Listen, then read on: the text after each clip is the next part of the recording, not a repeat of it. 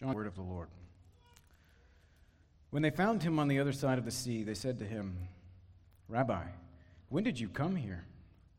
Jesus answered them, Truly, truly, I, I, say to you, you are seeking me not because you saw the signs, but because you ate your fill of the loaves. Do not work for the food that perishes, but for the food that endures to eternal life, which the Son of Man will give to you. For on him God the Father has set his seal. Then they said to him, What works must we do to be doing the works of God? Jesus answered them, This is the work of God, that you believe in him whom he has sent. So they said to him, Then what sign do you do, that we may see and believe you? What work do you perform? Our fathers ate the manna in the wilderness. As it is written, He gave them bread from heaven to eat. And Jesus said to them, Truly, truly, I say to you, it was not Moses who gave you the bread from heaven, but my Father gives you the true bread from heaven. For the bread of God is he who comes down from heaven and gives life to the world. They said to him, Sir, give us this bread always. Jesus said to them, I am the bread of life. Whoever comes to me shall not hunger. Whoever believes in me shall never thirst. But I said to you that you have seen me, and yet you do not believe. Let's pray.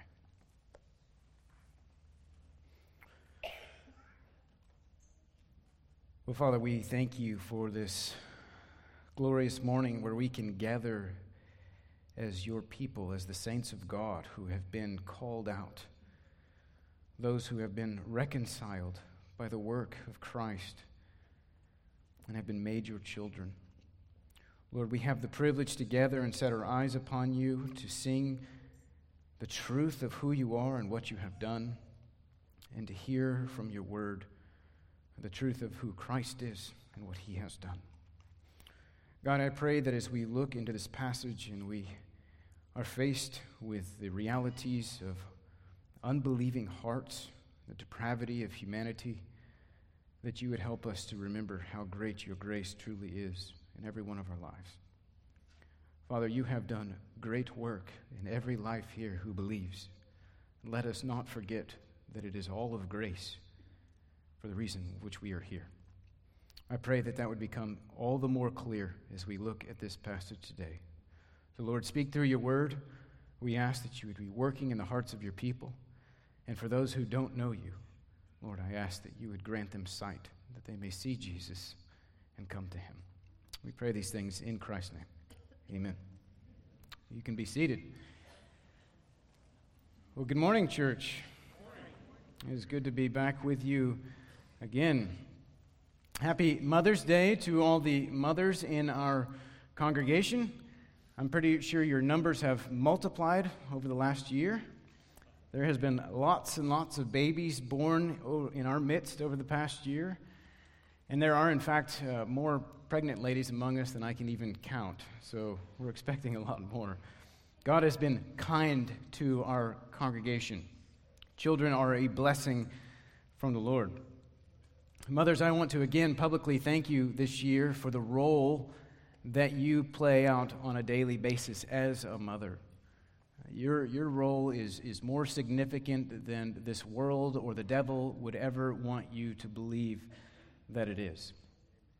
And it's easy to lose sight of that in the midst of the, of the mundane. It's easy to lose sight of that in the voices of this culture disparaging your role. But remember that you are actually carrying out one of the most significant entrustments that God has ever given to mankind. Yours is a high and holy calling. And God has given mothers, in particular, a very unique influence into the lives of our children. Since I get to hear about and read your testimony as more people join the church, I can tell you that it is often, it is with frequency, that someone mentions their mother in particular as someone who played a key role in their coming to Christ. A mother's faith and a mother's influence is a powerful thing. We actually, we actually see this in Scripture. Uh, Paul, when he's writing his last known letter before his death, he's writing to his protege Timothy, uh, the one who is probably the most dear to his heart in all the world. And he said to this to him in, in 2 Timothy chapter 1. He said, I am reminded of your sincere faith, a faith that dwelt first in your grandmother, Lois, and your mother, Eunice, and now I am sure dwells in you as well. Timothy's faith was a, a heritage passed down from his mother. His mother's impact on him was an eternal one. And his mother was impacted by her mother. This was generational faith witnessed in the life of Timothy. And mothers, don't, don't underestimate the power of what you are doing, the power of your role. Your role is a gift from God that is meant to be employed for his kingdom so that you too can pass down a heritage of faith. So, your, your perseverance, your exhaustion, your prayers, your constant love, it is, it is all worth it. It's all worth it. So, keep pressing on, sisters. Keep pressing on, rearing your children in the service of Christ. Thank you for what you do. Well, today, as we continue on in this, our study of the Gospel of John, we have come to a passage that reminds us of how much every single soul is in need of divine grace. It is a passage that serves as a, a sharp and clear illustration of the depths of human depravity and the spiritual blindness that every soul has outside of Christ. Now, that might not sound like the most encouraging topic for Mother's Day. and Indeed, it is not, but it is a relevant topic. Because the truth is, for, for every person that we hope to see come to Christ, including our children, we have to come to grips with the human condition outside of Christ. When you understand that rightly, when you understand human depravity rightly, then you understand that there is something more that is needed than just a transfer of information. There is something more than is needed than just a persuasion of the will. Of, of course, we want to give information. We, we actually, we must give information. We ought to do everything we can to show them Christ, to teach the scriptures, and to assure they are well acquainted with the gospel. But as we will see today, that alone is simply not enough. Without the, the power of God, they will never see. Every human is born spiritually blind. And the truth is, you, you can set a beautiful painting before a blind man. You can describe its intricacies. You can describe its details, its beautiful contrast, its colors. But unless he has eyes to see, he still cannot see. The, the true glory of the painting he will never know because he is blind. And the same is true on a spiritual level for every single person who has ever lived blind, utterly blind. Therefore, for those who we want to see come to Christ, we, we must tell them the truth, absolutely, but we ought to go beyond that. And we ought to beseech God to open their eyes, that they may see and behold and believe the truth that we are telling them. Because apart from grace, it matters not how much one knows. It only matters what they actually see and actually believe. That's true for our children, that's true for anyone. And we're going to see just exactly how true that is in this text today.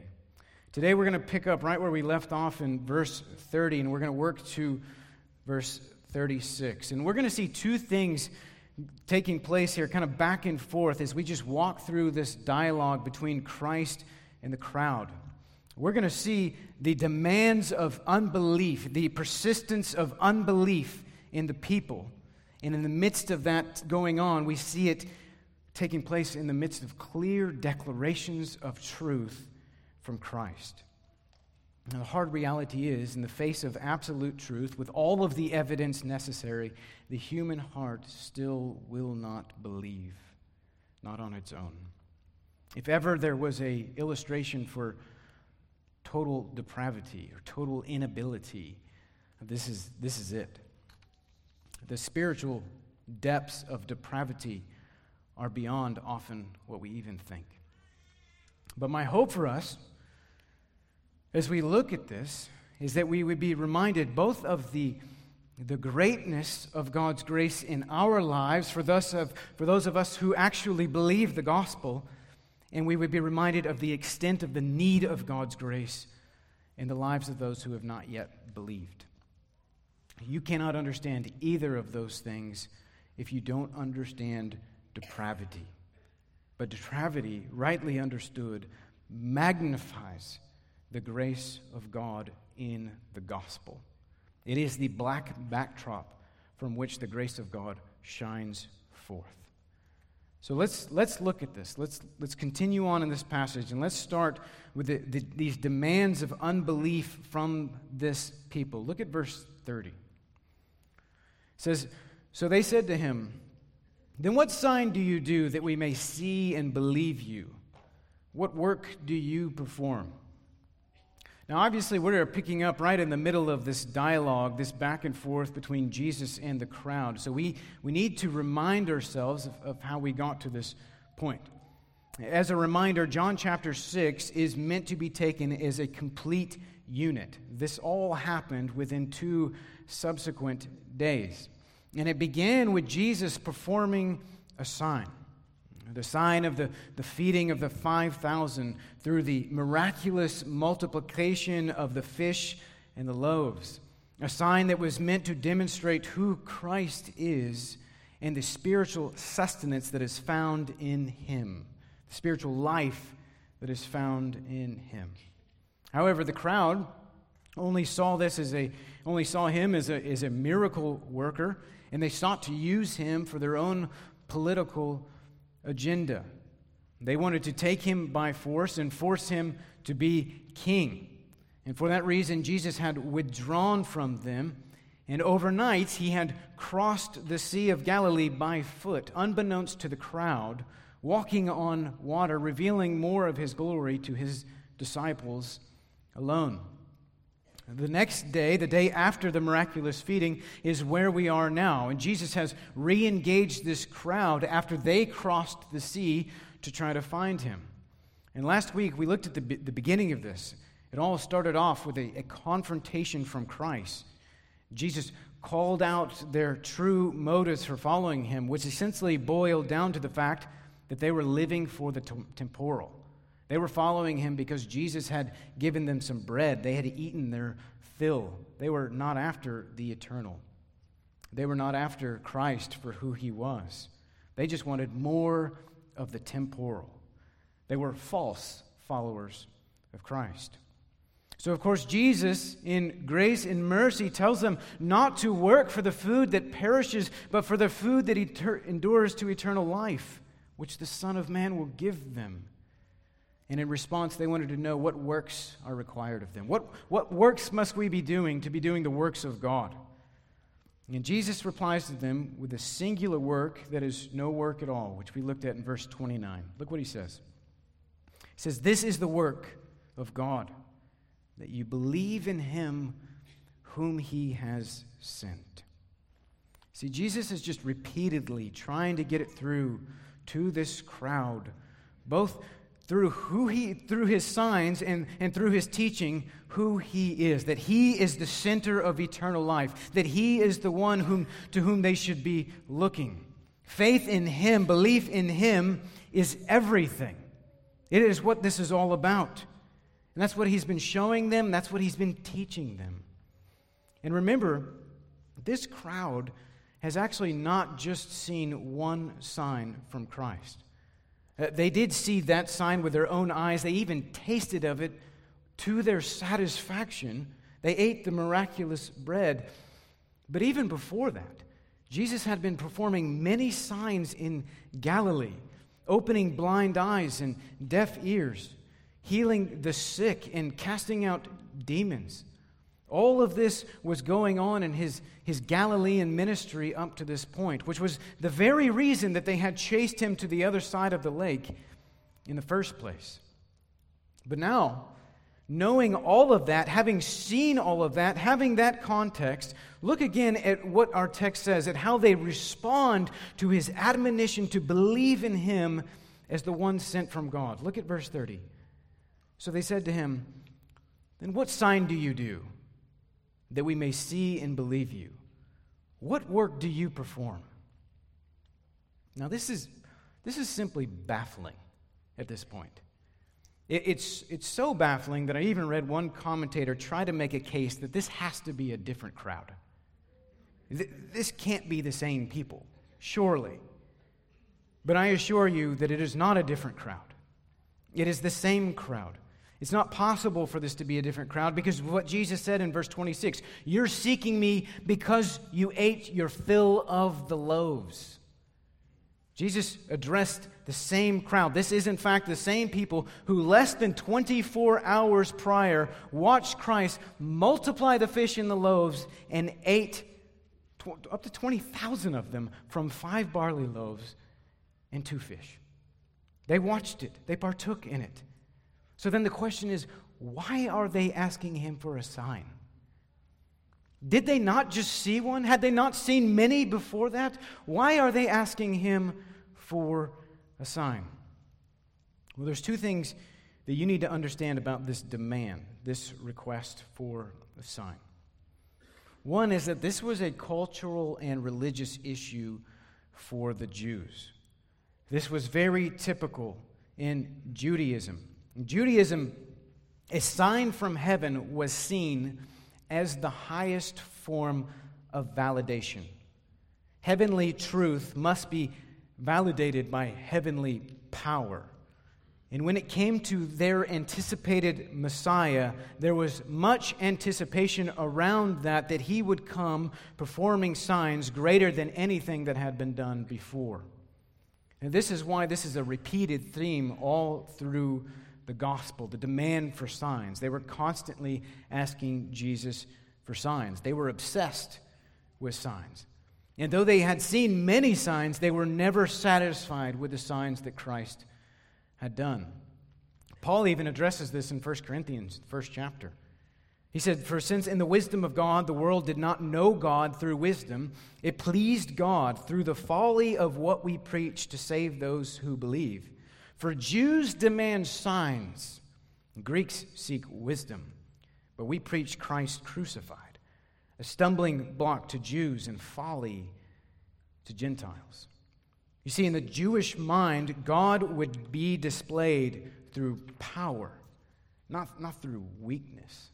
This is why the cross would become such a stumbling block to them. Our God is a God of power, not of, of weakness. Our Messiah is going to come in power, not in weakness. They did not have a category for a Messiah who would die on a cross because of this. Their obsession with power. The Jewish expectation for the Messiah was that he would be one who rises to power and one who displays power, signs of power. And because of that, the second thing you need to understand about this demand is that this was not asked in good faith. This, this was not asked from a posture of belief, a posture of, of, of desire for belief. And now, many will come to Jesus throughout the Gospels and ask him to do something because they believe he can do it. Like, like the Roman centurion who said, Lord, if you just say the word, my servant will be healed. He was not asking for proof of who Jesus was or, or what he could do. He already believed. He was asking Jesus to do something he knew he could do, he believed he could do. And it actually says Jesus marveled at his faith as a result of that. But that's not at all what's going on here. This was actually a social and a public challenge. Yes, they were, they were initially excited about what Jesus could physically do for them, but they do not believe that he is who he says he is. And they are, they are not responding well to his rebuke. Now, this was more along the lines of uh, okay, guy, You say you're the Son of Man, come from God who can give eternal life? Prove it. Prove it. Show us what you can do. This challenge is akin to what the Jews will say to him on the cross, using very similar language. They say this in Mark 15 Let the Christ, the King of Israel, come down now from the cross, that we may see and believe. Same language.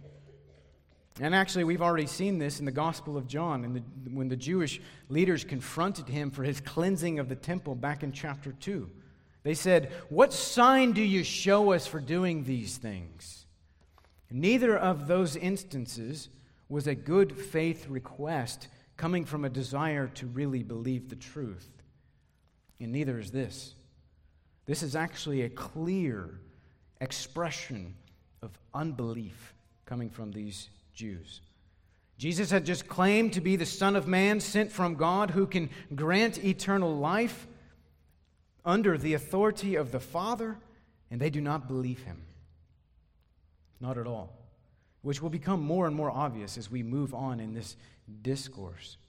But here, from this posture of unbelief, they issue their public challenge Show us a sign, prove who you are. And then they even bolster their challenge to him from the scriptures. Look at what they say. Look back at the text. Then what sign do you do that we may see and believe you? What work do you perform? Our fathers ate the manna in the wilderness. As it is written, He gave them bread from heaven to eat. They're now bolstering their challenge by comparing what Christ has done for them with what their ancestors, the children of Israel, experienced in the wilderness. They're throwing scripture back in his face.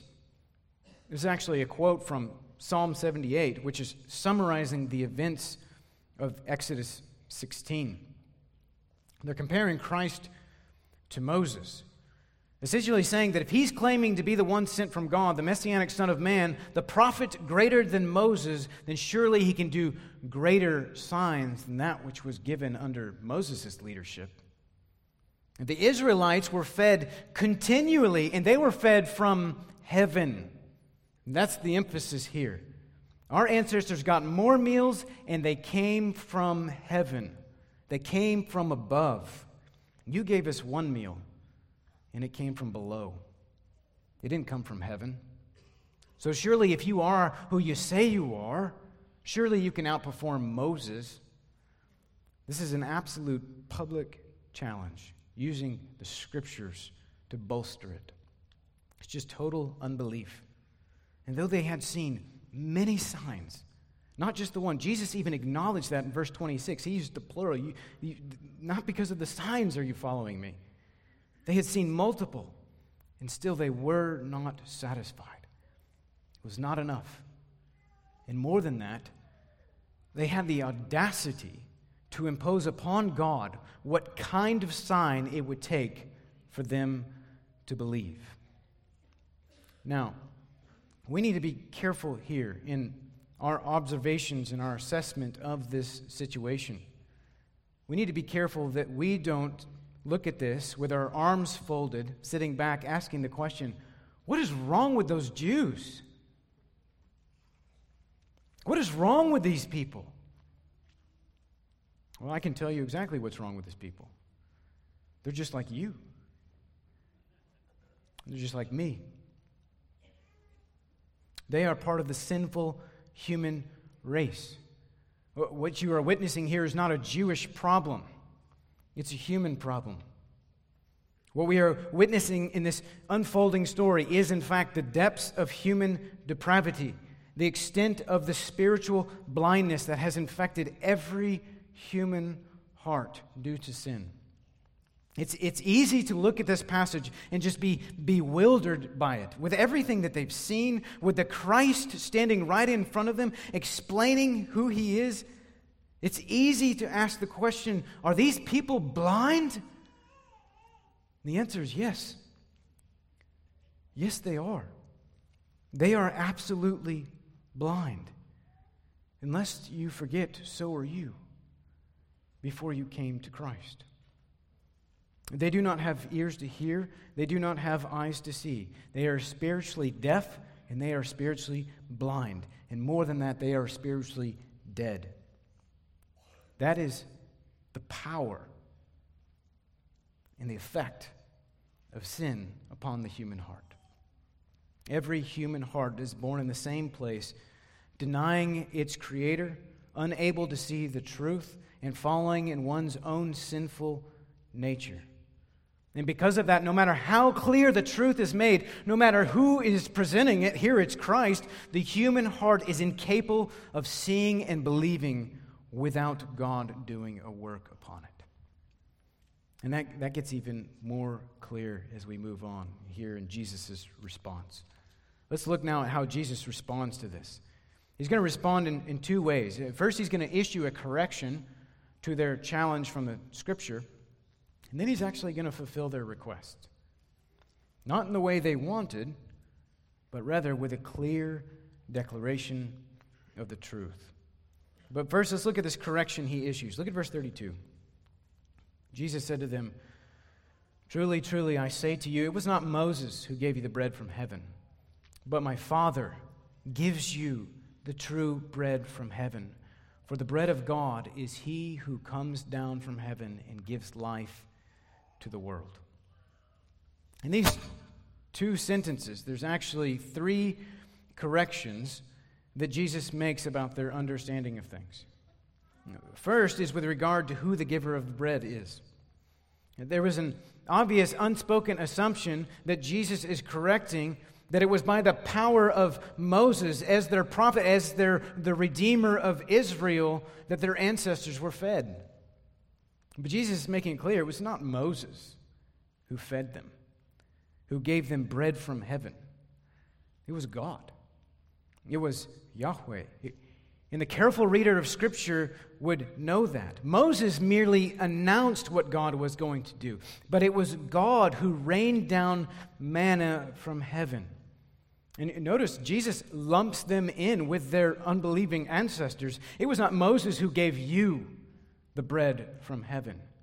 You, children of Israel, so did not receive that from the hand of Moses, but from the hand of God. That means that Jesus is demonstrating and clarifying by these words that he has already done something more than Moses ever did. He has already done something than Moses could more than Moses could do. He had already fed them by miraculous means, feeding the 5,000, supplying them with bread by his own creative power, showing him to be the source and showing him to be God, because that is only a role that God could fulfill. Historically, it is only a role that God has fulfilled. The feeding of the 5,000 absolutely demonstrated that Jesus Christ is God, that he is the source Moses never did anything of the sort because Moses could not do that. Now, the second correction is with the nature of the bread. The bread that was given in the wilderness is not the bread that Jesus has been telling them to labor after. They are still missing this. It is not the true bread that the Father gives that endures to eternal life. Remember what he said back in verse 27 Do not work for the food that perishes but for the food that endures to eternal life. True bread is that which grants true life. The manna in the wilderness was actually not true bread. Not, not in this sense, not in the sense that Jesus is talking about. Yes, it came from heaven, but other than that, it was, it was just like all other earthly bread that we consume. It was only enough to sustain temporal life. It was that which perishes, and it only sustains that which perishes. From an eternal perspective, it's not true bread. Because it was not that which can sustain true life. It was, however, meant to be a pointer. It was always meant to be a pointer. It pointed to the true bread that was to come. It foreshadowed the true bread that would come down from heaven, which is what Jesus is talking about here. He says, But my Father gives you true bread from heaven. Notice that's in the present there. This is not about what happened in the past with Moses, nor is it about something that will happen in the future. Jesus is saying that the Father has now, at the present moment, provided true bread for this people from heaven. For the bread of God is he who comes down from heaven and gives life to the world. This bread is, is different. This bread does indeed come down from heaven like the manna, but it gives true life, eternal life, spiritual life. And it is here now, at this moment, for these people, given by the Father. But notice what Jesus said it's been provided not just to the children of Israel, but to the world. That's the, that's the third correction here. The intended recipients of this bread are not just the children of Israel, as these Jews supposed, but it's for the world. Remember when all this is going on, this is happening at the time of Passover, at the time when the Jewish nationalistic zeal was at its highest. They're looking for a new deliverer, a new redeemer for the nation of Israel.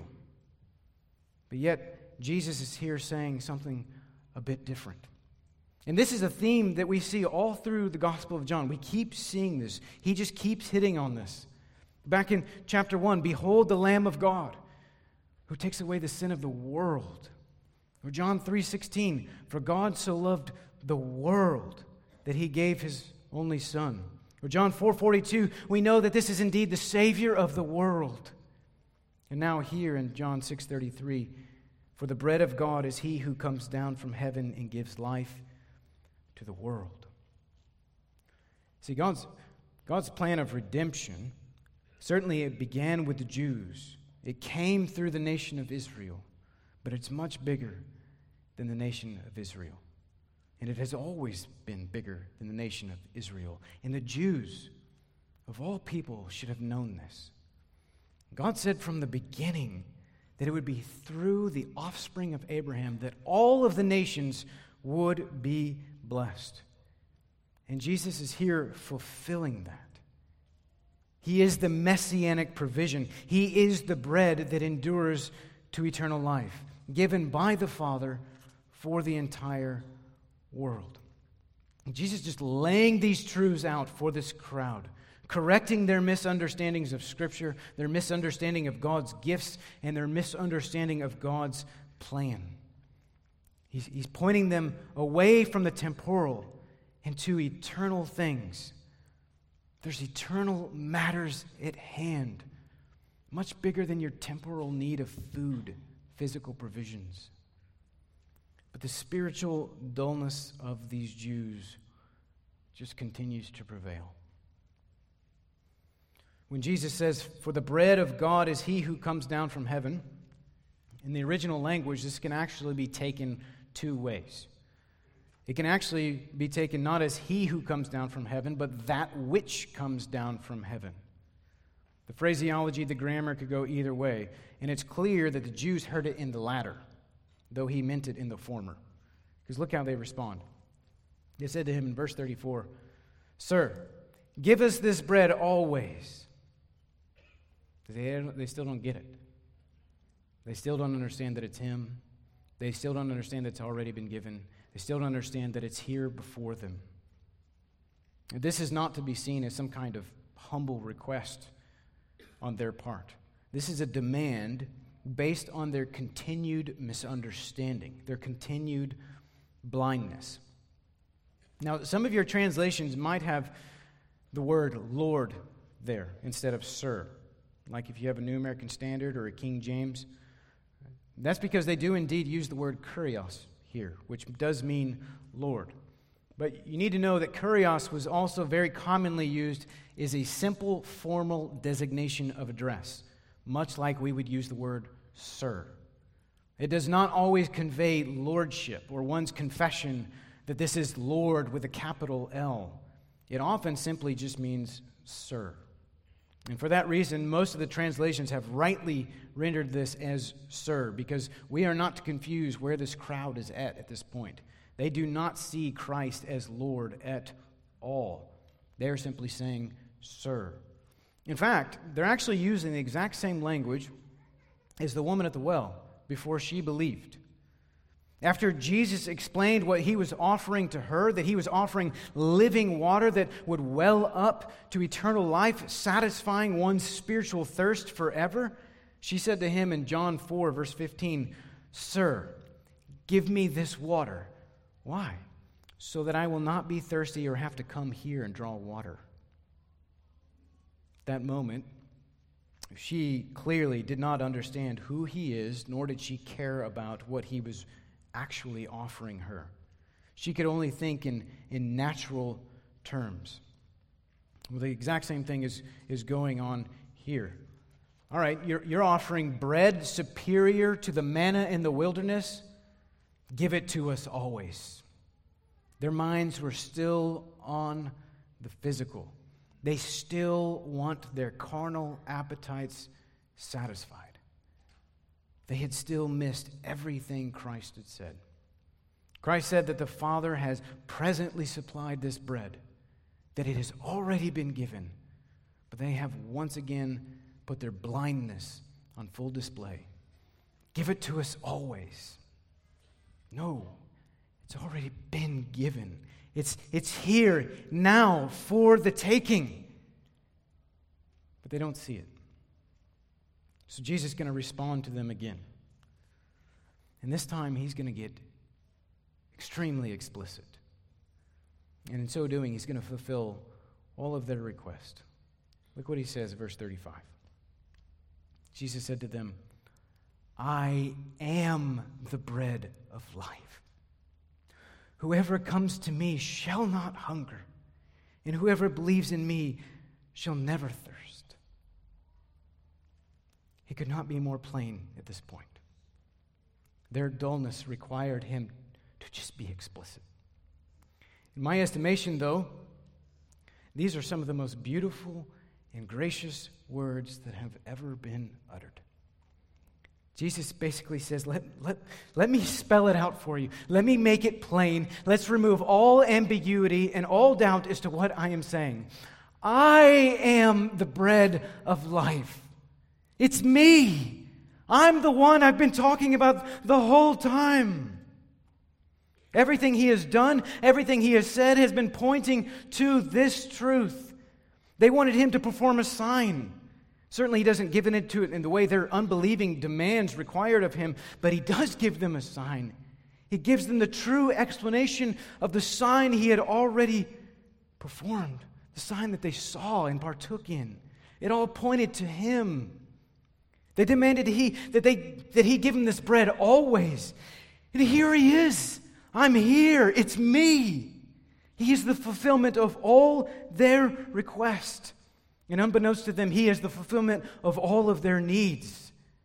There is nothing they need more than that which is standing in front of them at this very moment. I am the bread of life. Now, this statement that Jesus makes is actually the first of seven significant statements that Jesus is going to make in the same format in the Gospel of John. They're known as the seven I am statements of Jesus. And every one of them begins with the same words I am. Ego, a me. And they all have a predicate, meaning it's I am paired with a descriptor of who he is. If you remember, we discussed this. The words ego, eimi, I am are the very words of Yahweh in his self revelation to Moses from the burning bush in the Exodus. When Moses asked God for his name, God replied with, I am. He is the great I am, the self existent God. Now, Jesus uses these same words, and he uses the words ego, eimi, more than seven times throughout this gospel. We, we saw that uh, when he was walking on the water to his disciples. But seven times he formally uses them with a predicate, meaning, I am something. And each time he is revealing himself to be the one true God, the God of Israel, and each time he's revealing more and more of his character as God. Here's, here's the seven I am statements he makes in this gospel. I am the bread of life, I am the light of the world, I am the gate, I am the good shepherd, I am the resurrection and the life, I am the way, the truth, and the life, and I am the vine. Each one of these statements, these I am states, statements, tells us more and more about who He is. And we're going to spend significant time exploring each one of those in depth as we come to them. But what is going on in each of these statements is God's character is being revealed through the Son. This is a fulfillment of what John said at the very beginning. John said in his prologue to this gospel, he set the stage for this in chapter 1. He said, No one has ever seen God, the only God, speaking of the Son, who is at the Father's side, has made him known. So God, the Son, has made known God the Father. God has now been revealed in the person of Jesus Christ. Christ is the revelation of who God is. And here he says to this people, I am the bread of life. Now, what does that tell us about who he, who he is? What does he mean by this? Now, obviously, this is metaphorical language, but the choice of his words are important. Bread Bread is a universal food. Virtually every culture throughout history partakes in some form of bread as a staple, especially the Jews. Bread was central for them. This is why it's often used in Scripture to just speak of one's basic needs. Men shall not live by bread alone. Speaking of one's basic physical needs. Give us this day our daily bread. Speaking of one's basic needs. It's not always even necessarily speaking about literal bread, but particularly one's basic necessities in life. Bread is often just used as a universal representation for food in general, that which nourishes the body, that which sustains physical life. And in keeping with that metaphorical language, Jesus refers to himself as the bread of life.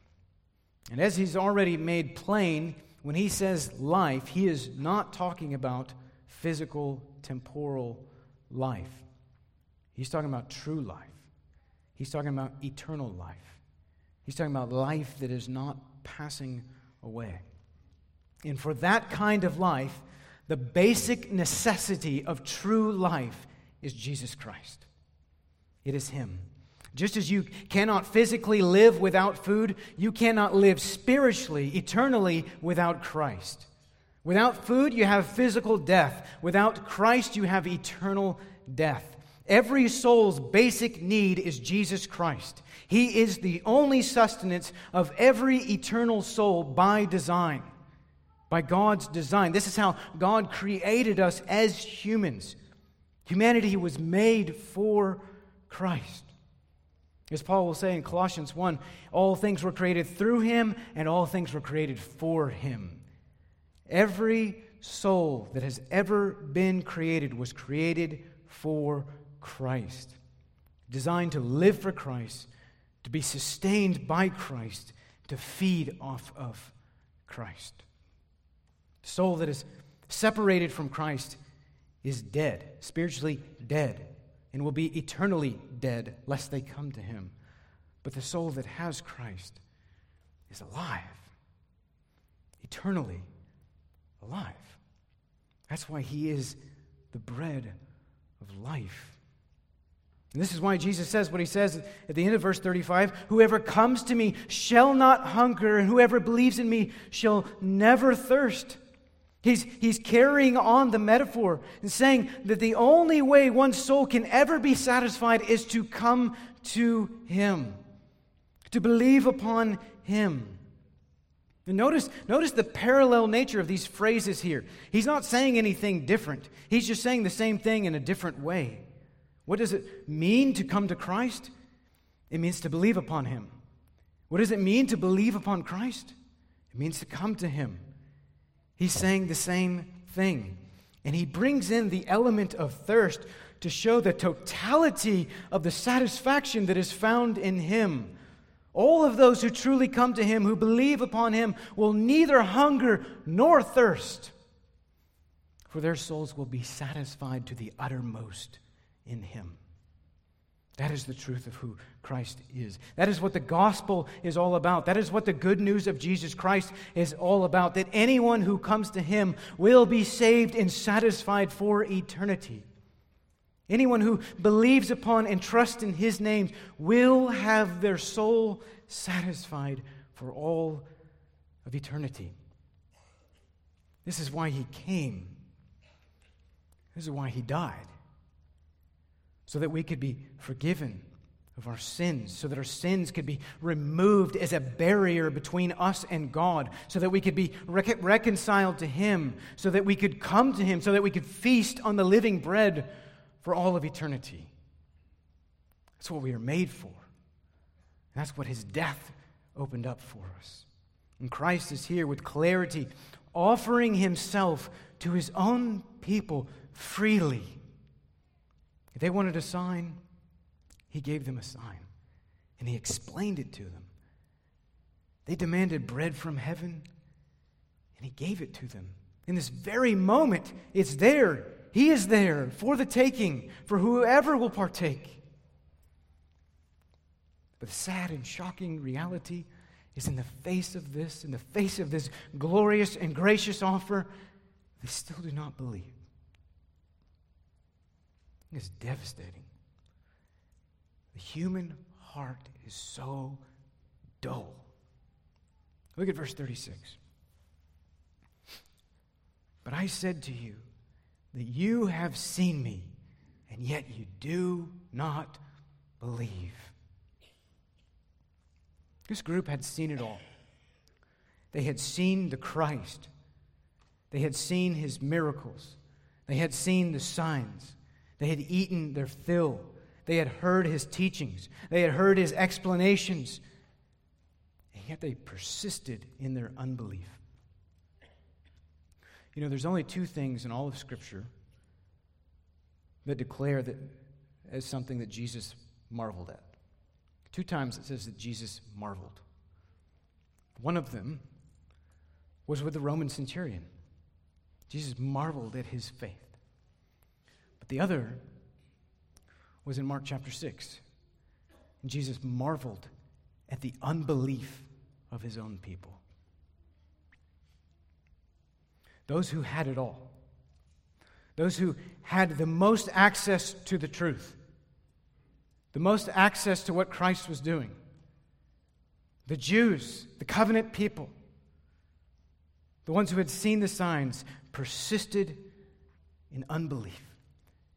And even Jesus marveled at the depths of human depravity. If there's anything that reveals how deceiving and devastating the effects of sin really are. This is it.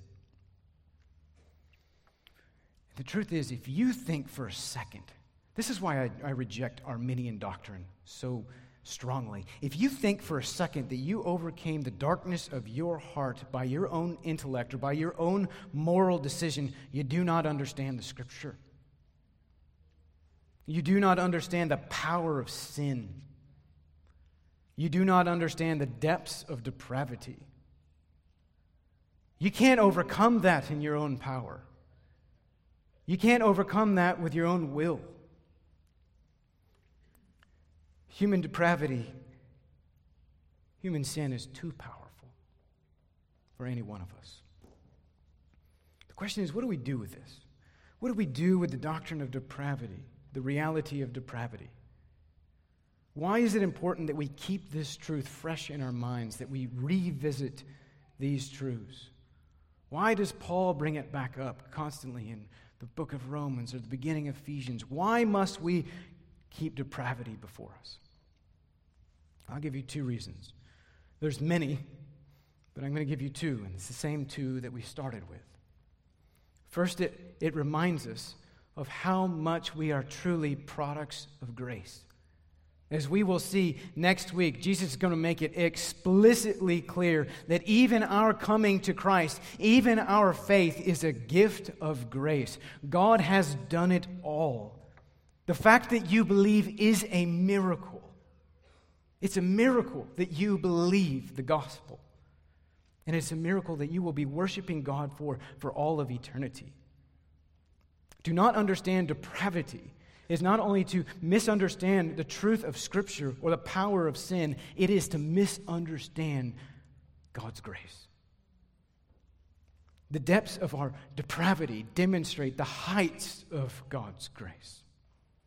We must remember from where we have come. But secondly, and closely related to why we need to keep this truth fresh, is it reminds us what we are facing in our witness to others. Uh, whether we're talking about our own children or friends or loved ones or even just a stranger we meet on the street, we need to remember that if they are not in Christ, then they are blind and deaf because they are spiritually dead. Which means you ought to do more than just give them the facts. Certainly, we can't do less than that because without the truth of the gospel, there is no hope. One must hear the truth but we ought to give it to Him bathed in prayer, pleading with God to open their eyes. Because unless God does a work, it matters not how clear we are, or how articulate we are, or how persuasive we are. God must do it. No heart will ever believe without the power of His grace at work. We cannot operate in our own strength in this thing. We must lean upon Him. Being Mother's Day, I'm reminded of a vivid example of this, of both of these truths in history. And I'll, I'll close with this story. In the 18th century, there was a young mother who had only one son. Her husband did not know Christ, and he was a pretty absent father. He was away at work a lot. He was a sailor. But she knew the Lord. And she sought to raise her only child in the Lord, teaching him the gospel, teaching him theology, teaching him the scriptures, catechizing him, taking him to church, and modeling the patience and love of Christ in her son's life. But more than that, she was a woman who diligently prayed for her son's soul, beseeching God for his soul. Sadly, this godly woman died at a very young age, 27. Her son was only seven years old at the, at the time. But the truth had been sown, and the prayers had been prayed. Sadly, this young man grew up to be a great sinner. He rebelled against God he rebelled against the truth that he was taught by his mother, and he was actually a quite despicable human being. He participated in the slave trade, and he participated in many atrocities against humanity. He was a sailor himself, taking after his father. And even other sailors thought low of him. That says a lot. Some of you may know at this point the man I am referring to is none other than the great John Newton. At a point when he almost died at sea, the truths he had known from childhood came rushing back to him. And he was convicted of his sin against God, his standing before God. And by grace, from the gospel that was already sown into his life, he turned from his sinful ways and found forgiveness in Christ. John Newton would go on to be a very effective pastor after this, and he would pen one of the greatest hymns of all time Amazing Grace. Amazing Grace, how sweet the sound that saved a wretch like me. I once was lost, but now I am found, was blind, but now I see. It was sovereign grace that opened his eyes, and he knew it. But as he looked back, he also knew that the, the key instrument of grace in his life was his mom. His mom's instruction and his mom's prayers. Later in his life, he actually reflected and he said this. He said, My dear mother, besides the reins she took with me, often commended me with many prayers and tears to God. And I doubt not, but I reap the fruits of these prayers to this hour. Brothers and sisters, if we hope to see God's work in the lives of others, whether they be our children or anyone else, we must pray for God's power. We must see our utter dependence upon Him and lean on Him through prayer. Depravity absolutely demands our dependence upon God. Only He has the power to open eyes and to grant life. But it is often, often through the prayers of His people that God is pleased. May we, as Faith Community Church, become a praying church, a church who prays for the lost, prays for God to act, to bring souls to Himself. Let's pray.